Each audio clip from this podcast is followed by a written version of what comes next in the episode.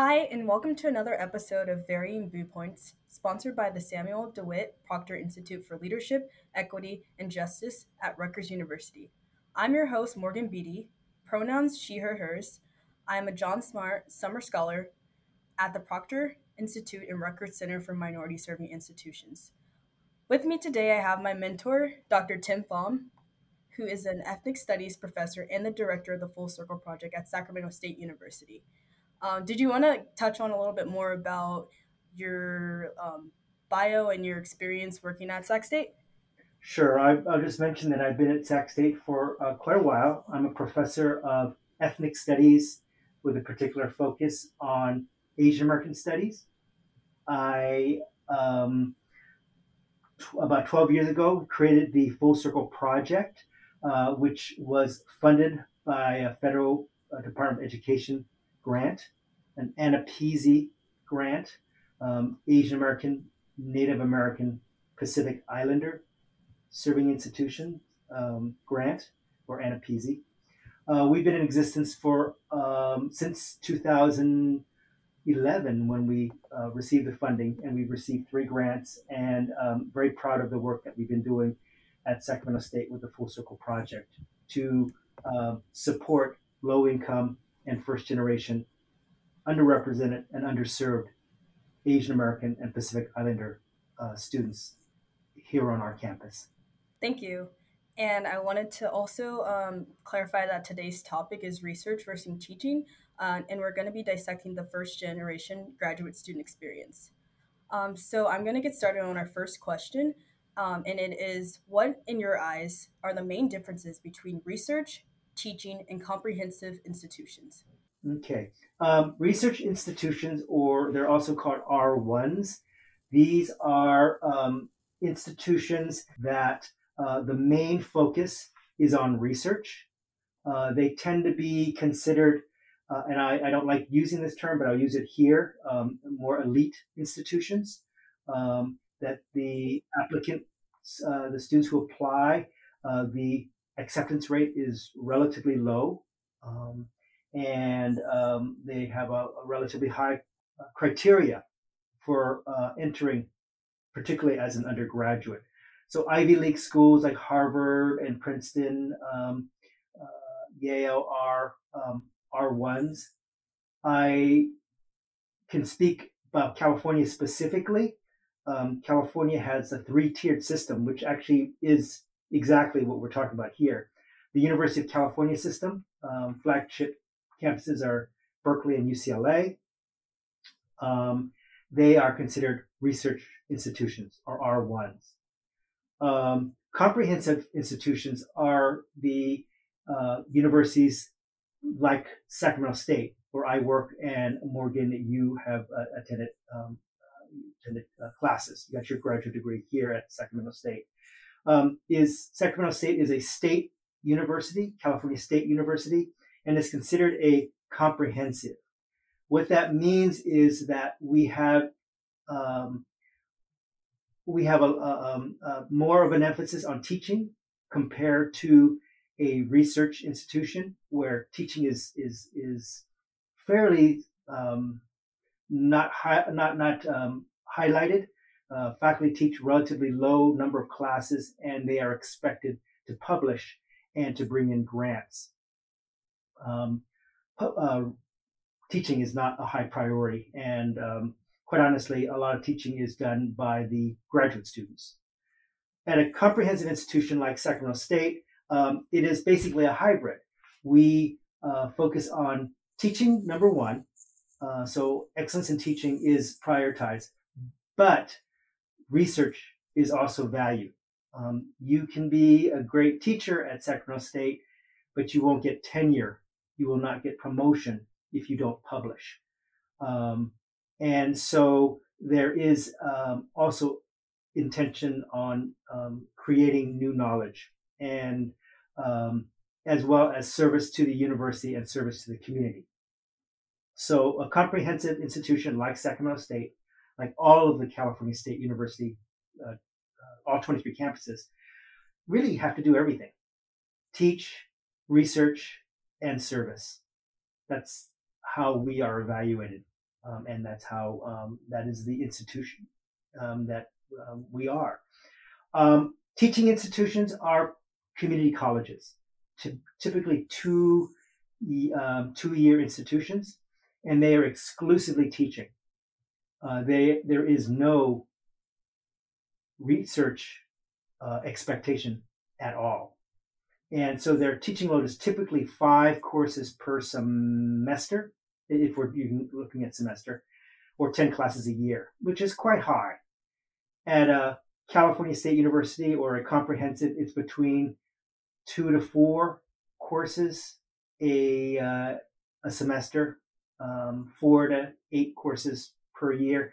It depends on the department. It depends on if you're teaching graduate students or not. Uh, so there's some variation.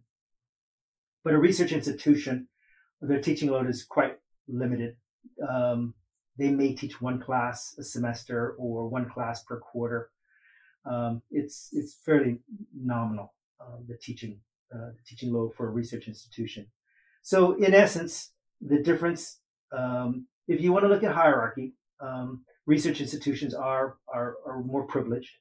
Um, comprehensive institutions are, are sort of in between, and then um, the teaching institutions, as I said, are community colleges. And um, in terms of prestige and funding, um, there's a hierarchy there as well.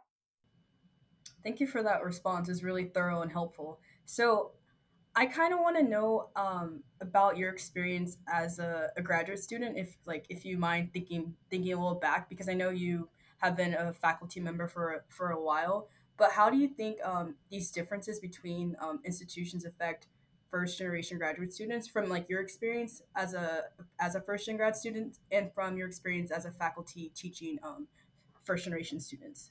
Oh, okay, that's a very good question. I should mention that uh, I'm in California. I teach at California State University, Sacramento.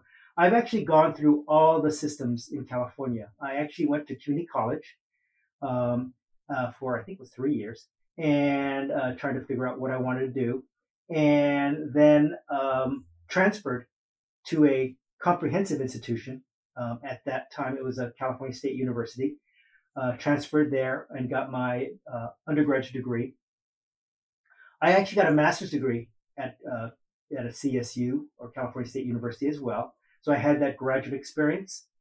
Um, I then went off and worked for about five years. Um, I worked as a journalist before I, I got my PhD, but eventually I did get a PhD, and that was at UC Berkeley. So, um, the, so I have gone through all the uh, systems in uh, California, and it, it, it is exactly the research, comprehensive, and teaching institutions. I am also should mention uh, first generation and uh, low income. Um, my neither of my parents went to college. Um, my mother finished high school. My father never did. Um, you know, they they were working. Um, they they both worked. My father um, was a janitor, and my mother worked as a, a part time clerk in a uh, public school. So um, the experiences uh, that I had are basically all the different systems, um, and coming in as a um, low income as well as first generation um, college student. What was your experience like um, during that time, mm-hmm. like as a, as a graduate student, as a first generation graduate student? Okay. Because I, I had no experience with college, I, am actually the youngest in my family, but so I have two siblings, neither of whom went to college uh, or finished college. My sister actually uh, finished after I did. Uh, my brother never did. Um, so I had no experience whatsoever. Um, and quite honestly, in my parents' experience, they always valued education, but they never n- could explain what that meant. So that was always difficult. Um, the one college graduate um, in my family was my uncle, and he had an associate's degree. So he only had a uh, he had a two year degree, and to my parents, that was a that was college. That's what they knew. Um, so I started off at community college because honestly, I that's all I knew to do. Um, I ex, you know I did spend three years at a community college, which is you know longer than normal. I obviously the ideal is two years, but I was trying to explore what I wanted to do. Um, and it's actually when I um, was at community college, and I had a great experience there. I mean, I, I, I honestly believe that the teaching quality is equal in all the different levels. And it is unfortunate that we have this hierarchy, and, and that includes um, the, the um, um, status as well as salary. Um, but I had a very good experience in all the all the systems. Um, the reason why I went to a four-year institution is because I, I, I took a course as a community college student in human development, and I really enjoyed it. And I found out that the um, local CSU in my area, it was called Cal State Hayward at the time. It's now Cal State East Bay. Um, I grew up in Oakland, by the way, so that was the closest CSU.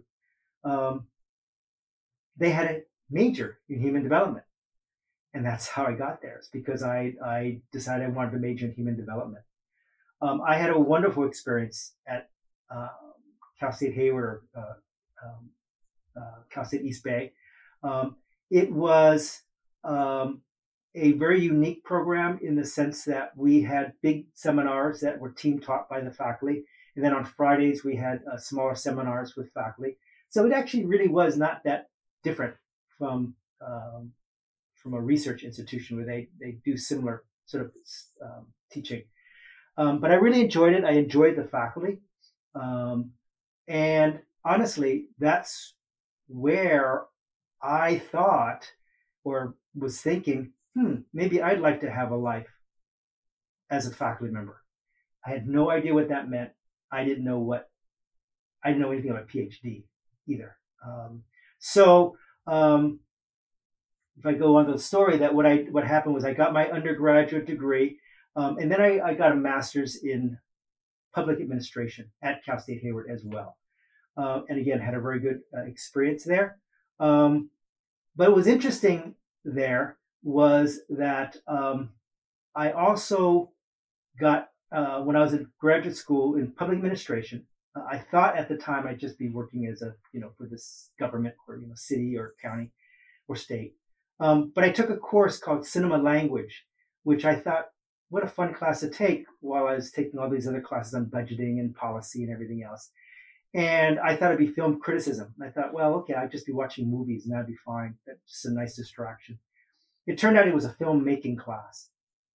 And so I just wound up really enjoying that um, and got very involved with uh, media production on our campus.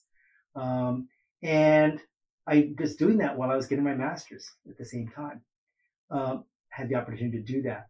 Um, I tend to finish things and I start, so I didn't I didn't drop the um, the master's in public administration. I continued that, but I started doing a lot more work with media and really journalism. Um, so after I got my master's degree uh, in public administration, I had this background in media. I actually um, started working as a as a journalist for about five years, and uh, enjoyed that time. And this is sort of the longer story, but what happened was one of the stories I did. Uh, I interviewed a couple graduate students, PhD students at UC Berkeley and honestly, I did not know what a PhD was. I had no clue. Um, but after interviewing with them and um, you know getting to know them, they I remember I remember they said, "Oh, you should look into the PhD program in ethnic studies at, at Berkeley," because uh, my work was really around uh, race relations. Uh, my journalism work was focused on that.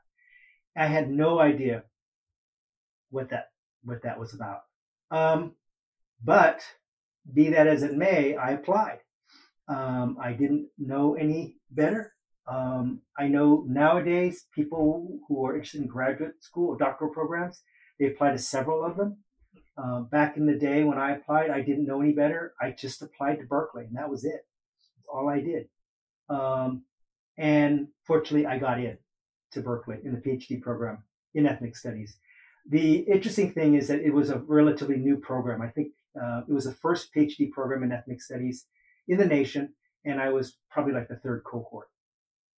Um, focusing on so the differences between research, comprehensive, and teaching institutions is that I was told later uh, later on by a, a, colleague of mine who was a, graduate student in the doctoral program, but was on the hiring uh, in the um, selection committee, um, that I almost didn't get accepted because I went to a, a CSU or a comprehensive.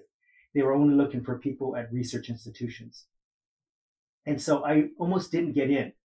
But fortunately, because I worked as a journalist and published um, some articles that were um, you know in in in the, in the local newspapers, people knew about me through my writing. But if it wasn't for that, I suspect I would not have gotten into the um, P, the PhD program at Berkeley. Um, so there's always been sort of this uh, understanding that I had that there was this ugly hierarchy or um, uh, in, in, in education. If you want to look at ugly edu- uh, uh, uh ugly inequality in the United States, just look at higher education and the elitism and, and so the different status.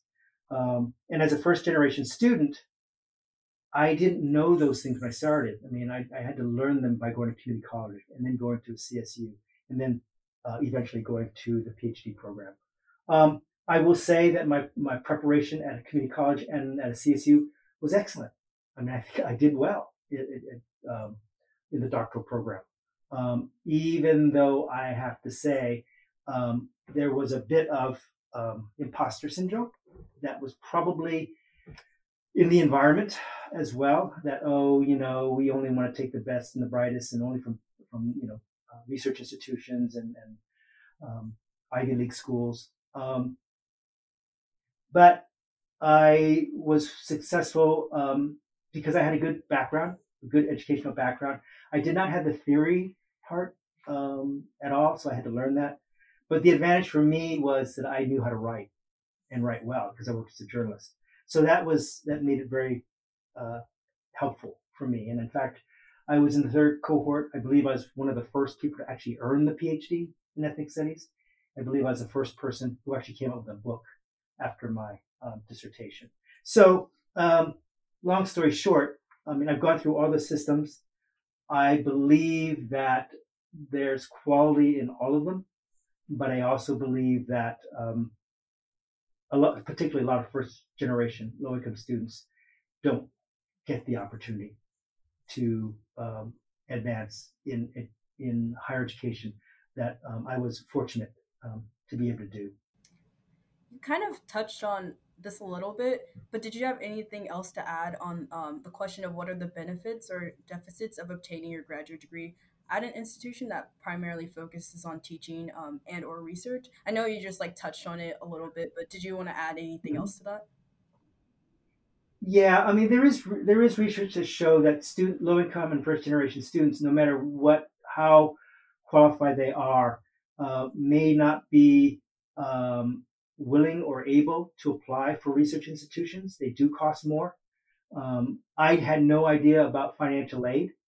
Um, I just didn't know any better, so I worked my way through school. Um, my parents obviously didn't know um, what that entailed as well. Um, so, really, honestly, what, what, I guess getting back to your question is that for low income first generation students, um, particularly in the um, uh, prior to college, is a, a, better understanding of what options there are and what opportunities there are in terms of costs, um, expectations. Um, I honestly, I will say, I do not believe that I worked harder at a research one or, or, or my PhD program than I did as an undergraduate and, and to a certain extent the community college. I think I got a good education all the way through. Um, I, I just lucked into advancing into a PhD. Um, but I, I would like to see more opportunities for, for um, low income first generation students who are qualified, who can do the work. I'm not at California, at Sacramento State, where, where I teach, and um, Morgan, where you got your master's degree, and you got an undergraduate degree at a, at a CSU at Sonoma State as well the best students at our campus would do well anywhere, absolutely anywhere. Um, I have no doubt about that. But I think for a variety of reasons, people choose to go to um, um, different institutions because that's that's all they know. And again, I, I think um, uh, uh, we'll touch on this maybe a little later on, but with the uh, overturning of affirmative action, you're going to see less students of color in research institutions. You're going to see fewer low income first generation students at research one institutions. Um, the other thing I should mention is the research institutions, that's where you get a PhD. So I went there only because of the PhD. Um, at comprehensives, um, we do not, uh, by law, we can provide graduate degrees, masters, and what we call applied doctorates. So, education, um, physical therapy, uh, things like that, but, but not, not an academic PhD. You can only get that at a research institution. Does that law have to do with the um, University of California system? No, it's it's. Uh, I think you're familiar with it. It's the uh, oh, master correct. plan, uh, California Master Plan for Higher Education. It dictates what um, each system can do. So, for example, community colleges um, t- typically do not offer bachelor's degrees, uh, although that's changing a little bit. Um, CSUs or, or comprehensives, we can offer bachelor's degrees as well as master's, and as I said, um, applied doctorates. Whereas a, a, Research One institution would um, pro- would be able to um, uh, pro- uh, provide um, bachelor's degrees, masters, and PhDs. So again, it, it, it's just basically um, um, uh, application of hierarchy. Yeah, that makes a lot of sense. Uh, like as you mentioned, I got my master's at Sac State, and it is a teach- teaching institution, and um, my experience there was good because I got to um, speak directly with professors, and I wasn't just like one of a hundred over a hundred students in the in the classroom. Um, but I kind of want to know um, how can teaching institutions that offer graduate programs like the CSU system provide more effective resources to their graduate student populations? Because I often found that most resources gravitated towards undergraduates because that made up majority of the population. Right, exactly. And again, this hierarchy uh, is not only in you know a alleged status, but funding um, the, the, the research institutions have a lot more funding, um, both by the state and but especially private funding or government funding, because um, there is it is fairly you know there's a lot of money in government research um, dollars, and so um, it's highly privileged to get, say, for example, five million dollar National Science Foundation grant, um, and and that really is very much what the research institutions do. There's a lot of resources for that. Um, they have really um, well developed research offices that help faculty um, pro, um, write or um, receive the grants. Um, at a comprehensive, I think it's not as developed, although it's beginning to. there are some comprehensives that are um, you know very involved with um, with research. Um, so we're not excluded from that, but it's not the highest priority. And quite honestly, for faculty members, research um, is important, but but but teaching is is uh, obviously the first priority. Um, but again, things are shifting a little bit because there is so much money to be um, uh, received through uh, grants and uh, particularly um, federal, state, and, and public funding as well. And, and in some cases, it might even be corporate funding for research. Um, and that's what generates the biggest dollars. So um, when you're at uh, Sacramento State, you're getting your master's in education. Um, th- there is obviously funding for uh, education research. Um, but um, you know the the, um, the resources at a research institution, particularly for graduate students, is that's really their their their highest priority. I mean, even though they have more more undergraduates than graduate students, the graduate students are the ones who who eventually bring in help bring in a lot of the money, um, and so there is support for that. Um, I know when you were a graduate student, there wasn't a lot of scholarships. Um, there wasn't a lot of financial support, which is unfortunate. Um, in research institutions, there is more um, funding for doctoral students in particular, um, in terms of grants, but also um, teaching assistants, research assistant positions that the California State University just doesn't have the resources for. Yeah, that makes that makes a lot of sense when you talk about the differences because as a as a first generation student myself, I didn't really understand or know there was a difference between um, institutions, and I just like found out what an AAU institution is too. I, I had no idea what that was because mm. coming from like the CSU system, that's that's all I really know. Mm-hmm. And I, I, don't I don't really uh, want to say that any system is better than the other.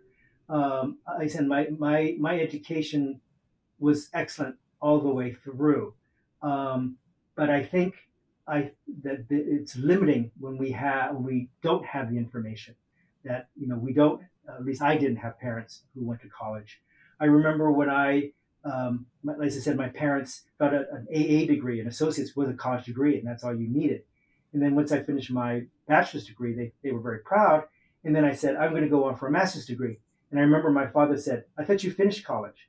And so, you know, they had no idea all the different levels as well. And so I don't want to artificially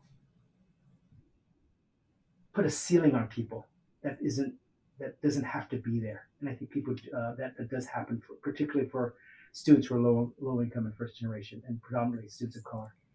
So you mentioned that um, research institutions have more, um, I guess, like funding and money f- for grad students. So um, how can research institutions, I guess, even though they have that funding and money, I'm still wondering how can they better support their first generation graduate students through teaching and uh, resources because um, first gen graduate students don't have as much experience or don't have parents that can you know help them mm-hmm. throughout that um, getting that college mm-hmm. degree.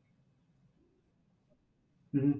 Um, this is really uh, this is very timely uh, in your question because you know the Supreme Court uh, overturned affirmative action or, or, or, ended affirmative action, and um, if you the, one of the things about the different systems of research, comprehensive, and teaching, you also see the, the student de- demographics. I mean, look, the research institutions are predominantly white institutions. Um, um, in California, um, um white and Asian and the CSUs um, um, are, are, quite a bit more. Uh, they're a hybrid. I mean, quite honestly, um, where we teach, where I am at Sacramento State, it, it actually does mirror the population, um, the student population, and that's good. That's really good. Um, teaching uh, teaching institutions like community colleges, that's overwhelmingly students of color, overwhelmingly, um, and so the hierarchy is not only in status and money, but also, quite honestly, in terms of the student population. Um, so, um, for to support um, first generation students, low income students, students of color, um, I think the ending of affirmative action is going to be very difficult um, nationally. I will highlight the fact that California had ended affirmative action uh, like 25 years ago. So um, the recent Supreme Court case um,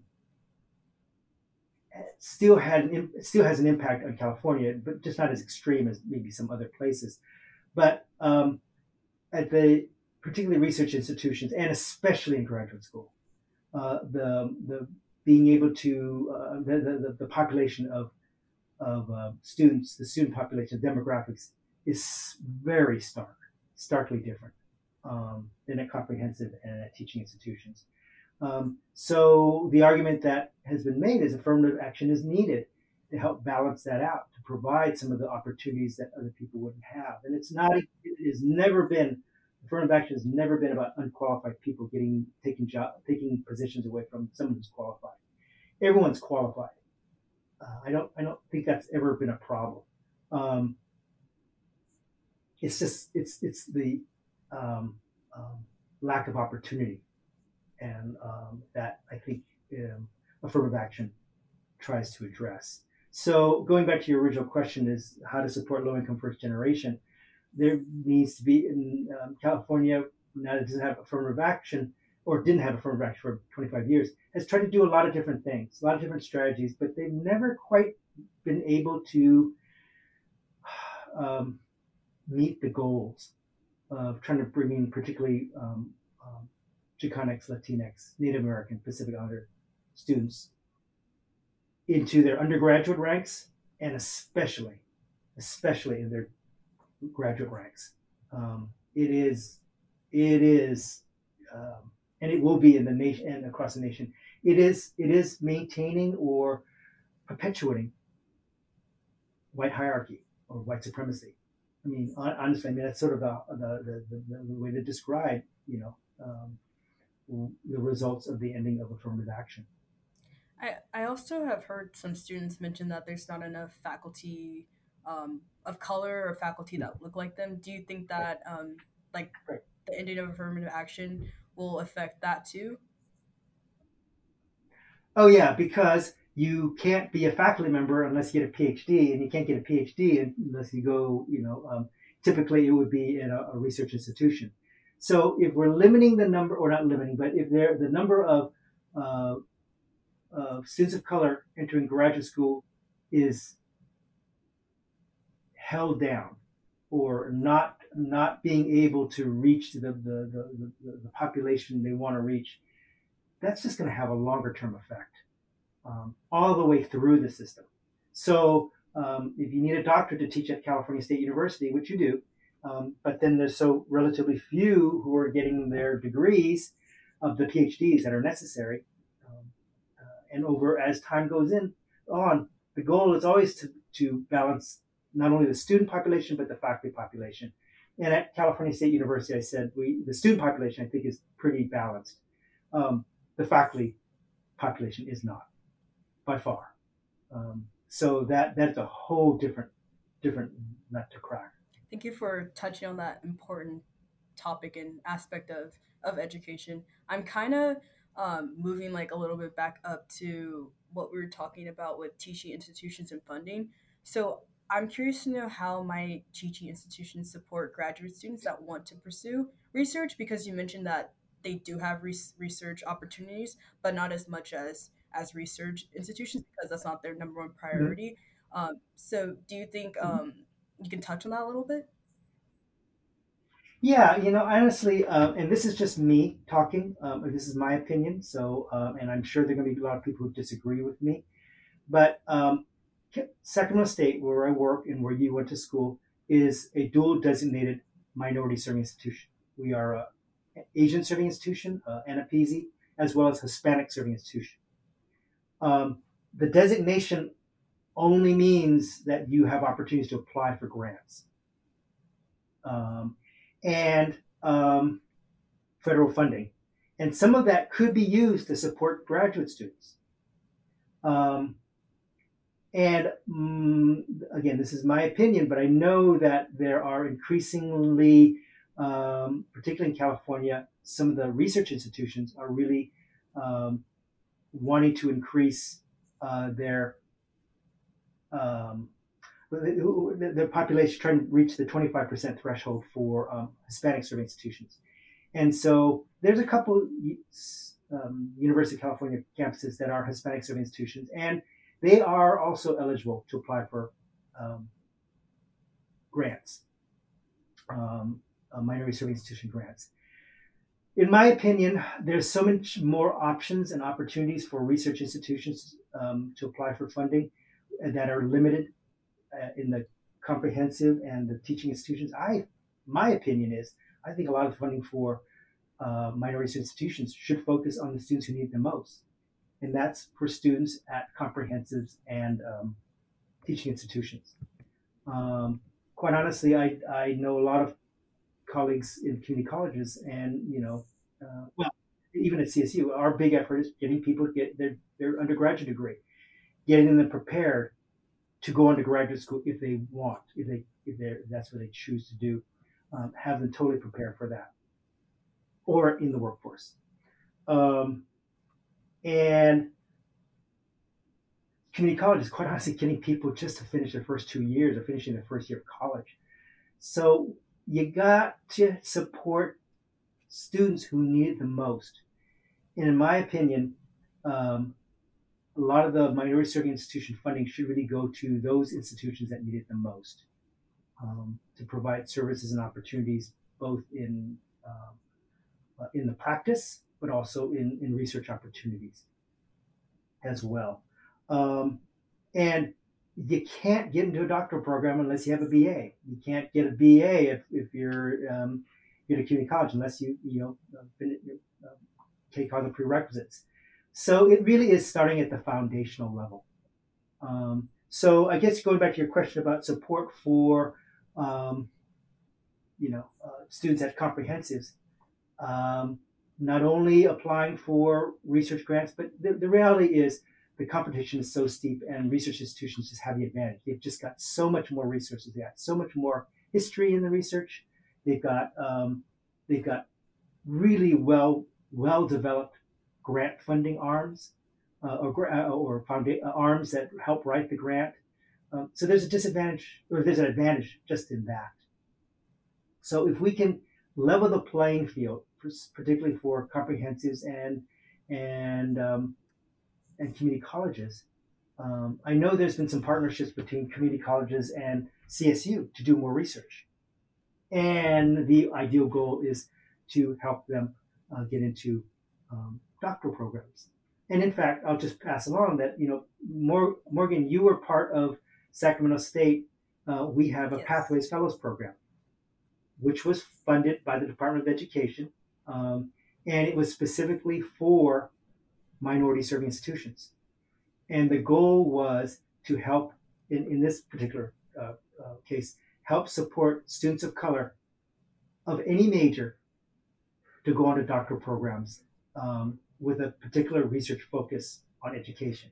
So you are a perfect example of what the Pathways program or the funding from you know the um, minority uh, from uh, the Department of Education is intended to do to reach to the students who um, we want to support and get get you all as prepared and and aware of the opportunities um,